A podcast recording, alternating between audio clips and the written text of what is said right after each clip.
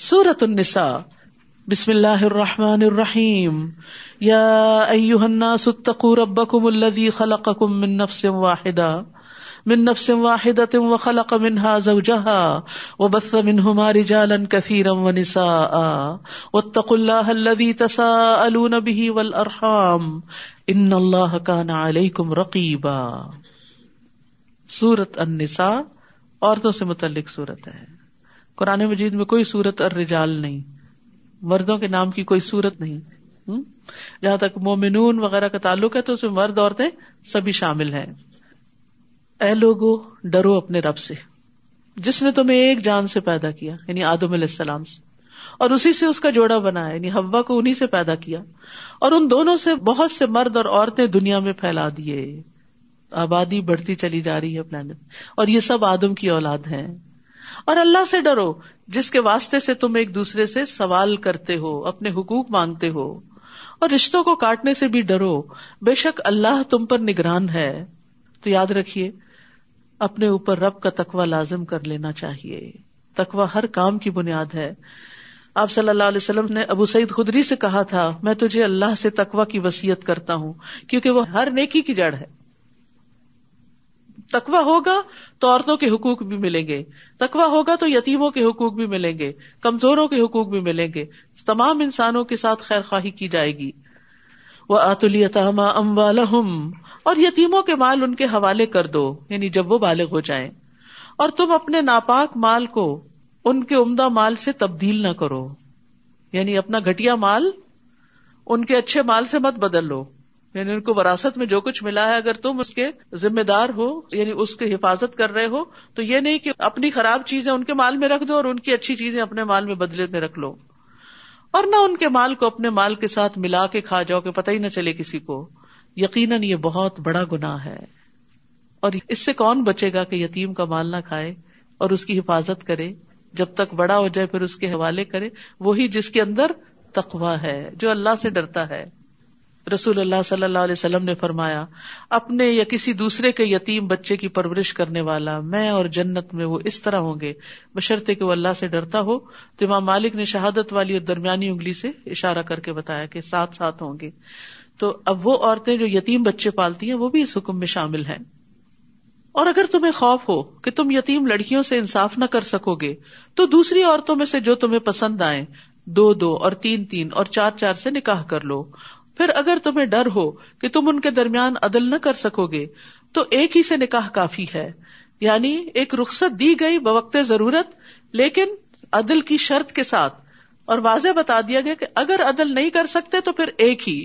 یا تمہارے دائیں ہاتھ جن عورتوں کے مالک ہوئے، یہ زیادہ قریب ہے کہ تم ایک طرف مائل نہ ہو جاؤ۔ اور عورتوں سے نکاح کرتے وقت ان کے مہر خوش دلی سے ادا کیا کرو۔ اور پھر اگر وہ اپنی طرف سے کوئی چیز تمہارے لیے مہر میں سے چھوڑ دیں ایز اے گفٹ تمہیں واپس کر دیں، تو اسے خوش مزہ اور خوشگوار سمجھ کر کھاؤ پیو۔ یعنی بیوی کا گفٹ جو ہے، اسے خوشی سے قبول کرو۔ حقیر نہ سمجھو۔ اور تم نادان یعنی یتیم بچوں کو اپنے مال مت دو۔ جب بچے چھوٹے ہونے، اپنی منی مینجمنٹ نہ آتی ہو، تو ان کے حوالے مت کرو۔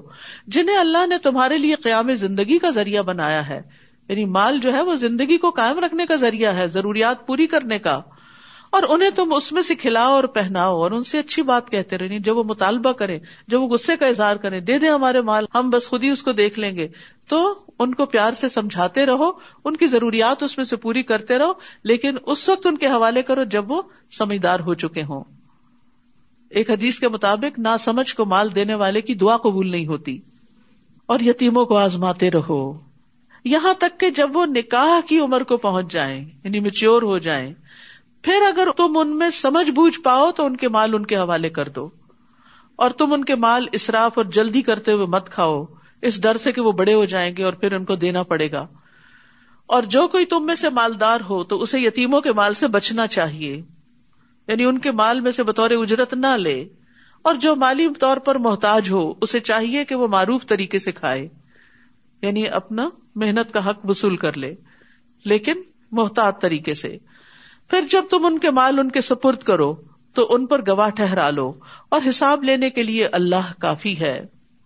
مردوں کے لیے اس ورثے میں سے ایک حصہ ہے جو والدین اور قریبی رشتے دار چھوڑ جائیں۔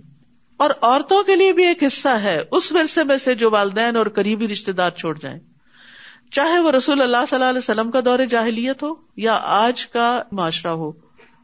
عورتوں کے حقوق مارے جاتے ہیں اور خاص طور پر ان کو وراثت میں سے نہیں دیا جاتا کہ ان کی شادی پہ اتنا خرچ ہو گیا تھا، ان کی تعلیم پہ اتنا خرچ کر دیا تھا، اب باقی سب کچھ بیٹوں کا ہے۔ نہیں، عورتیں یعنی لڑکیاں بھی اس میں شریک ہیں جو والدین اور قریبی رشتے دار چھوڑ جائیں۔ ورثہ کم ہو یا زیادہ، اس میں ایک طے شدہ حصہ ہے۔ اور ورثے کی تقسیم کے وقت جب غیر وارث رشتے دار اور یتیم اور مسکین آ موجود ہوں تو انہیں اس میں سے کچھ نہ کچھ دے دو۔ اور اگر نہ دے سکو تو ان سے مناسب طریقے سے بات کرو۔ یعنی جب وراثت تقسیم ہو رہی ہو اور خاندان کے لوگ موجود ہیں جو اس میں سے حصے دار نہیں اور وہ دیکھ رہے ہیں ان کی نظر ہے کچھ چیزوں پر، تو کچھ نہ کچھ ان کو ایز اے کرٹسی دے دو۔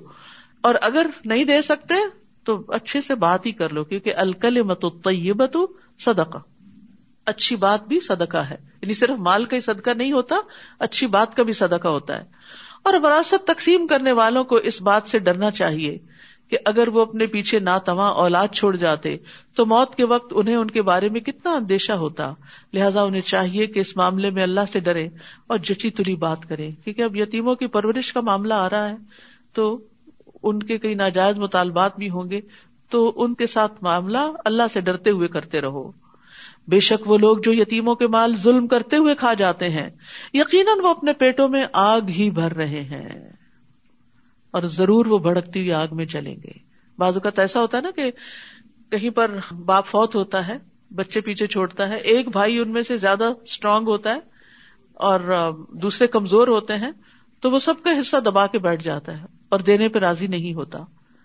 اور پھر جو فوت ہوتا ہے، حتیٰ کہ اس کے یتیم بچوں کے لیے بھی کچھ نہیں چھوڑتا۔ تو اس طرف توجہ دلائی گئی کہ جو لوگ یتیموں کا مال کھائے وہ اپنے پیٹ میں آگ بھر رہے ہیں۔ بعض اوقات مرد حضرات ایسے کام کرتے ہیں تو as a sister as a wife as a mother ان کو سمجھانا چاہیے ان کی محبت میں، ان کی خیر خائی کرتے ہوئے۔ کیونکہ بعض اوقات میں نے دیکھا مائیں ساتھ مل جاتی ہیں۔ مائیں بیٹوں کے ساتھ مل جاتی ہیں اور بیٹیوں کا حق ان کو نہیں دیا جاتا۔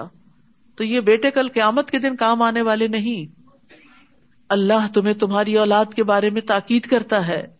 بیٹے کے لیے دو بیٹیوں کے برابر حصہ ہے۔ وہ کیوں؟ عورت کو آدھا کیوں مل رہا ہے؟ اس لیے کہ عورت پر نان نفقے کی ذمہ داری نہیں ہے۔ عورت کو اپنی شادی کے وقت پھر مزید مہر بھی ملے گا اور اس کا شوہر اس کے مالی امور کا خیال بھی رکھے گا۔ جبکہ مرد کو جو ملے گا، وہ اپنی شادی کے وقت مہر بھی دے گا اور اپنے اوپر، اپنے بچوں پر، اپنے گھر والوں پر، حتیٰ کہ اگر اور رشتے دار بھی ہیں تو ان کے اوپر بھی اپنا مال خرچ کرے گا تو اس کو نسبتاً زیادہ دیا گیا۔ یہاں کوئی ڈسکریمنیشن نہیں۔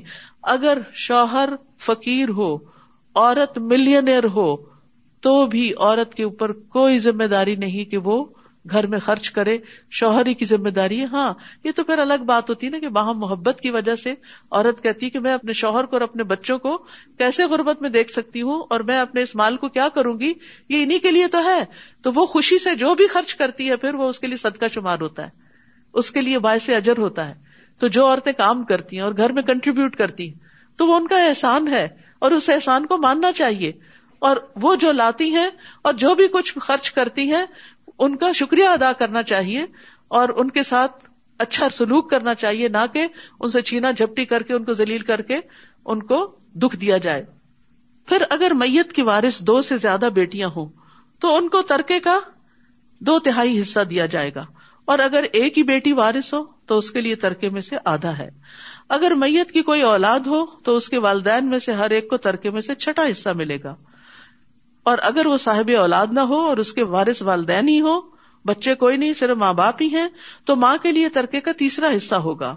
اور اگر اس میت کے بہن بھائی بھی ہو تو اس کی ماں کے لیے چھٹا حصہ ہوگا۔ یہ سب تقسیم وسیعت پوری کرنے یا قرض کی ادائیگی کے بعد ہوگی۔ تم نہیں جانتے کہ تمہارے والدین اور تمہاری اولاد میں سے کون فائدہ پہنچانے میں تم سے قریب تر ہے۔ یہ اللہ کی طرف سے طے شدہ حصے ہیں۔ بے شک اللہ بہت علم والا اور کمال حکمت والا ہے۔ اس لیے اس تقسیم پہ راضی ہو جاؤ۔ اس پر اعتراض نہ کرو۔ اللہ زبان تعالیٰ جس طرح سارے حالات کو جانتا ہے، تم نہیں جانتے۔ اس لیے صرف ظاہری اور وقتی طور پر اگر آدھا آدھا دے کر تم خوش ہو جاتے ہو کہ ہم نے زیادہ انصاف کیا، نہیں، اللہ سبحان تعالیٰ زیادہ انصاف کرنے والا ہے۔ کیونکہ اسلام کا یہ نظام جو وراثت کی تقسیم کا ہے، یہ پورے آن دا ہول سارے سسٹم میں لیا جائے گا، نہ کہ ایک جز کے طور پر۔ جس میں عورت کے حقوق اور بچوں کے حقوق کے دیگر احکامات بھی موجود ہیں۔ کیونکہ اللہ سبحان تعالیٰ بندوں پر ان کے والدین سے بھی زیادہ مہربان ہے وہ عام محاورہ ہے نا، ایک ستر ماؤں سے بھی بڑھ کے پیار کرتے ہیں۔ تو پھر یہ اس کی محبت ہے کہ اس نے اس معاملے میں رسول اللہ صلی اللہ علیہ وسلم کو بھی نہیں کہا کہ آپ تقسیم کر دیں، ترازو اپنے ہاتھ میں رکھی کہ اس نے سب کے حصے خود بانٹ دیے۔ ولکم نصف ما ترک ازواجکم اور اگر تمہاری بیویاں صاحب اولاد نہ ہو تو ان کے ترکے میں تمہارے لیے آدھا حصہ ہے۔ پھر اگر ان کی اولاد ہو تو تمہارے لیے ترکے میں سے وسیعت پوری کرنے یا قرض کی ادائیگی کے بعد چوتھا حصہ ہوگا۔ اور اگر تم صاحب اولاد نہ ہو تو تمہاری بیویوں کے لیے ترکے میں سے چوتھا حصہ ہے۔ پھر اگر تمہاری اولاد ہو تو ان کے لیے ترکے میں سے آٹھواں حصہ ہے۔ یہ سب تقسیم وسیعت پوری کرنے یا قرض کی ادائیگی کے بعد ہوگی۔ اور اگر کوئی مرد یا عورت بے اولاد ہو کلالا اور اس کے ماں باپ بھی حیات نہ ہو مگر اس کا ایک بھائی اور ایک بہن ہو، تو بھائی اور بہن ہر ایک کو چھٹا حصہ ملے گا۔ اگر وہ اس سے زیادہ ہو تو سب کے سب ترکے کے ایک تہائی میں شریک ہوں گے۔ یہ سب تقسیم وسیعت پوری کرنے یا قرض کی ادائیگی کے بعد ہوگی۔ بشرطے کے کسی کا نقصان نہ کیا گیا ہو۔ یہ اللہ کی طرف سے ایک تاکیدی حکم ہے اور اللہ خوب جاننے والا ہے، بہت بردبار ہے۔ یاد رکھیے، ورثے کی تقسیم اس وقت ہوگی جب وسیعت پوری کر دی جائے۔ اور قرض ادا کر دیا جائے میت کی طرف سے، تو وسیعت میں تکلیف پہنچانا کبیرہ گناہوں میں سے ہے۔ اور وسیعت بھی ون تھرڈ مال میں سے ہونی چاہیے۔ کسی وارث کے لیے وسیعت نہیں ہو سکتی۔ ون تھرڈ سے زیادہ میں وسیعت نہیں ہو سکتی۔ وارث اگرچہ غنی ہو لیکن پھر بھی ایک تہائی سے زیادہ وسیعت درست نہیں۔ دل کا حدود اللہ، یہ اللہ کی حدود ہے اور جو کوئی اللہ اور اس کے رسول کی اطاعت کرے گا وہ اسے ایسے باغات میں داخل کرے گا جن کے نیچے سے نہریں بہ رہی ہیں۔ وہ ان میں ہمیشہ رہنے والے ہیں۔ اور یہ بہت بڑی کامیابی ہے۔ یہ ہے اصل کامیابی کہ ہمیشہ کی کامیابی۔ عارضی کامیابی سے انسان خوش ہوتا ہے، لیکن عارضی عارضی ہی ہوتی ہے۔ اور جو کوئی اللہ اور اس کے رسول کی نافرمانی کرے گا اور اس کی حدود سے تجاوز کرے گا یعنی جو کام انہوں نے نہیں کیا، وہ ان سے آگے بڑھ کے خود ایجاد کر لے دین میں۔ وہ اسے آگ میں داخل کرے گا، جس میں وہ ہمیشہ رہنے والا ہے، اور اس کے لیے ذلیل کرنے والا عذاب ہے۔ اور تمہاری عورتوں میں سے جو بے حیائی کا ارتقاب کرے یعنی زنا کا، تو ان کے اس جرم پر اپنے مردوں میں سے چار گواہ طلب کرو۔ یعنی ایسے نہیں کہ کوئی بھی الزام لگا دے تو پکڑ لو۔ پھر اگر وہ گواہی دے دیں، تو سزا کے طور پر ان عورتوں کو گھروں میں روک رکھو۔ کیونکہ یہ خرابی باہر جانے سے ہوئی تو پھر باہر نہ جانے دو۔ یہاں تک کہ موت انہیں آ لے، یا اللہ ان کے لیے کوئی اور راستہ بنا دے۔ یہاں پر زنا کے لیے لفظ فاحشہ استعمال ہوا، کیونکہ اس کی برائی کھلی برائی ہے۔ اور تم میں سے جو دو مرد اس برائی کا ارتکاب کرے تو ان دونوں کو ایزا دو۔ پھر اگر وہ دونوں توبہ کر لیں اور اصلاح کر لیں، تو ان سے اعراض برتو۔ بے شک اللہ بہت توبہ قبول کرنے والا، نہایت رحم کرنے والا ہے۔ کیونکہ مردوں کو تو گھر میں رکھنے کا فائدہ نہیں، کیونکہ ان کا تو دائرہ کار ہی باہر ہے۔ ان متوبت اللہ اب جہالا بے شک اللہ کے ذمے ان لوگوں کی توبہ قبول کرنا ہے جو جہالت سے برائی کا ارتکاب کرتے ہیں، پھر جلد ہی توبہ کر لیتے ہیں۔ تو یہی وہ لوگ ہیں جن پر اللہ مہربان ہوتا ہے اور اللہ بہت علم والا، بہت حکمت والا ہے۔ تو جہالت کیا ہوتی ہے؟ کہ انسان انجام سے غافل ہو کے، بے خبر ہو کے غلط کام کرے، اللہ کی ناراضگی کا کام کرے۔ اسے یہ پتا ہی نہ ہو کہ اس غلط کام پر عذاب بھی لازم ہوتا ہے۔ پھر یہ کہ انسان اس بات سے غافل ہو جائے کہ اللہ دیکھ رہا ہے، اس کی نگرانی کر رہا ہے۔ یا اس بات سے غافل ہو جائے یا بھول جائے کہ اس غلط کام کے نتیجے میں اس کا ایمان کم ہو جائے گا یا بالکل ہی ختم ہو جائے گا۔ جیسے زنا کرتا ہے جب انسان، تو اس کا ایمان اس کے اندر سے نکل جاتا ہے۔ اور ان لوگوں کے لیے توبہ قبول نہیں ہوتی جو برے عمل کرتے رہتے ہیں، یہاں تک کہ جب ان میں سے کسی ایک کو موت آتی ہے۔ وہ اس وقت کہتا ہے، بے شک میں اب توبہ کرتا ہوں۔ اور نہ ہی توبہ ان لوگوں کے لیے ہے جو کفر کی حالت میں مر جاتے ہیں۔ یہی لوگ ہیں جن کے لیے ہم نے دردناک عذاب تیار کر رکھا ہے۔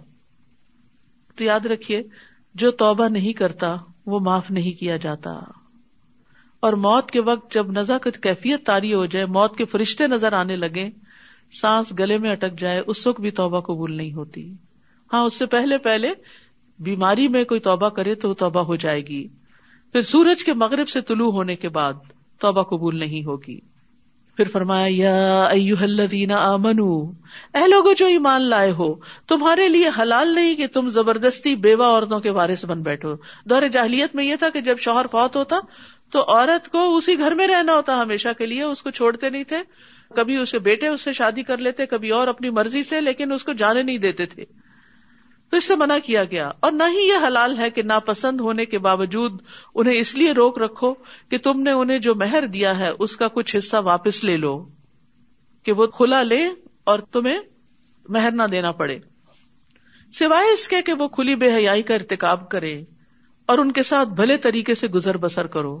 پھر اگر تم انہیں ناپسند کرو، تو ہو سکتا ہے کہ ایک چیز تمہیں ناپسند ہو اور اللہ اسی میں بہت سی بھلائی ڈال دے۔ تو یہاں پر عورتوں کو اچھے طریقے سے رکھنے کا حکم دیا گیا ہے۔ وہ آشرو ہن بال معروف اور اگر تمہیں بیوی کی کوئی عادت پسند نہیں بھی، تو ہو سکتا ہے کہ ایک چیز تم ناپسند کرو اور اللہ سبحان و تعالیٰ اسی میں سے خیر نکال دے۔ یعنی یہ خاص کانٹیکس میں یہ آیت نازل ہوئی ہے، لیکن زندگی میں بہت سی چیزیں ہوتی ہیں۔ کبھی کوئی بات پسند نہیں آتی، کبھی کوئی فیصلہ پسند نہیں آتا، کبھی کوئی سفر پسند نہیں آتا کبھی کوئی شادی کے بعد ہسبینڈ یا وائف میں سے دونوں ایک دوسرے کے لیے بوجھل ہو جاتے ہیں۔ کبھی سسرال والے پسند نہیں آتے، کبھی کوئی خریدی ہوئی چیز، کوئی پراپرٹی پسند نہیں آتی۔ کتنی ہی چیزیں ہیں جو انسان کو ناپسند ہو سکتی تو ایسا نہیں کہ انسان اس ناپسند کو اپنے اوپر مسلط کر لے، اس کو ٹھیک کرنے کی کوشش کرے، اس میں تبدیلی کی کوشش کرے۔ لیکن کچھ چیزیں تبدیل ہو کے نہیں دیتی۔ آپ نے گھر خرید لیا، اب اس میں کچھ بنیادی نقص ہے اب آپ اوپر اوپر سے ٹھیک کرتے رہتے ہیں، لیکن ہر دوسرے دن اسی مشکل میں پڑے رہتے ہیں۔ اللہ یہ کہ آپ بہت بڑا خرچہ کریں اور ریکنسٹرکٹ کریں اس کو۔ تو اسی طرح کئی چیزیں ایسی ہوتی ہیں کہ جس میں انسان کو اس کی اصلاح کے لیے بہت بڑی ایفرٹ چاہیے ہوتی ہے، لیکن وہ نہیں کر پاتا تو پھر اس پہ صبر کر جائے۔ اور اس کی خیر دیکھے۔ کیونکہ بعض لوگ آپ کی زندگی میں بڑے ڈیفیکلٹ ہوتے ہیں۔ تو یہ ڈیفیکلٹ لوگ بھی دراصل آپ کو اپنی اوقات یاد دلاتے ہیں۔ وہ بھی آپ کو یہ بتاتے ہیں کہ آپ کون ہیں اور کتنے پانی میں ہیں یا پھر یہ ہے کہ انسان اپنی غلطیوں کو یاد کرنے لگتا ہے۔ مثلا بچوں میں سے کوئی بہت ستاتا ہے تو انسان اپنے بچپن کی زیادتیاں یاد کرنا شروع کر دیتا ہے۔ پھر اپنی توبہ کرتا ہے، پھر والدہ سے معافی مانگتا ہے، پھر ان سے حسن سلوک کرتا ہے۔ وہ فوت ہو چکے ہیں، ان کے لیے صدقہ خیرات کرتا ہے کہ یار اب ہم نے اپنے ماں باپ کے ساتھ انجانے میں، جہالت میں نہ سمجھی میں زیادتیاں کی اب ہماری اولاد ہمیں نہ کو چنے چبا رہی ہے۔ یا اللہ ان کو ہدایت دے دے۔ ہمارے ان گناہوں کو معاف کر دے جن کی سزا ایک طرح سے ہمارے سامنے ہے تاکہ دنیا میں ہی صفائی ہو جائے۔ تو بہرحال یہاں جس خاص کانٹیکس میں آئے تھے وہ شوہروں کو حکم ہے کہ وہ بیویوں کو اچھے طریقے سے رکھیں۔ ان کا حق مہر دیں، ان کا نان نفقہ دیں۔ ان کے سامنے بغیر کسی غلطی کے خواہ مخواہ منہ بسور کے نہ رکھیں۔ باتوں میں اپنائیت اختیار کریں، سختی نہ کریں تند خو نہ ہو اور اپنی بیوی کے علاوہ کسی اور عورت کی طرف رجحان نہ کریں۔ یعنی اپنی بیوی کو چیٹ نہ کریں، کیونکہ عورت کے لیے سب سے زیادہ تکلیف دہ یہ بات ہو جاتی ہے۔ اس کو اپنا زیور، کپڑا، کھانا، گھر، اولاد، ہر چیز بھول جاتی ہے۔ جب اس کا شوہر اس کو چھوڑ کر کسی اور کی طرف متوجہ ہو جاتا ہے، کوئی اور زیادہ اس کی زندگی میں امپورٹنٹ ہو جاتا ہے۔ تو اس لیے اچھے سلوک میں یہ بھی ہے کہ وہ اپنی بیوی کے ساتھ فیتھ فل رہے۔ خود کھائے تو اسے بھی کھلائے، خود پہنے تو اسے بھی پہنائے، چہرے پہ نہ مارے، گالی نہ دے۔ کبھی الگ کرنے کی ضرورت ہو تو اپنے گھر سے نہ نکالے۔ رسول اللہ صلی اللہ علیہ وسلم نے فرمایا، ایمان کے لحاظ سے کامل مومن وہ ہے جو اخلاق میں سب سے اچھا ہے، اور تم میں سے بہتر وہ شخص ہے جو اپنی بیویوں کے لیے اخلاقی لحاظ سے بہتر ہے۔ اور اگر تم ایک بیوی کو بدل کر اس کی جگہ دوسری بیوی لانے کا ارادہ کر لو، بعض اگر نہیں بنتی تو تبدیلی کی ضرورت پیش آ جاتی۔ تو ہمارا دین فلیکسیبل ہے کہ جینون ریزنز میں روک کے ہی مت رکھو اور زیادتیاں مت کرتے رکھو، پھر اس کو فارغ کرو تو پھر دوسری دفعہ گھر بسا لو۔ اور تم نے ان میں سے ایک کو ڈھیروں مال دے رکھا ہے یعنی جس کو رخصت کر رہے اس کو لاکھوں دیے ہوئے ہیں۔ تو اس میں سے کچھ بھی واپس نہ لو۔ ہیرو کی انگوٹیاں واپس نہیں لینی اب۔ اب وہ اسی کے ساتھ جائیں گی۔ کیا تم بہتان لگا کر اور کھلے گنا سے دیا ہوا مال واپس لو گے؟ یعنی اس پہ الزام لگا کے اس سے مال لو گے؟ اور تم اس مہر کو یا مال کو، یہ تحفے تحائف کو کیسے واپس لے سکتے ہو؟ حالانکہ تم میں سے باز باز سے صحبت کر چکا۔ یعنی جسمانی تعلق قائم ہوا، انٹیمیسی ہوئی، محبت پیار ہوا۔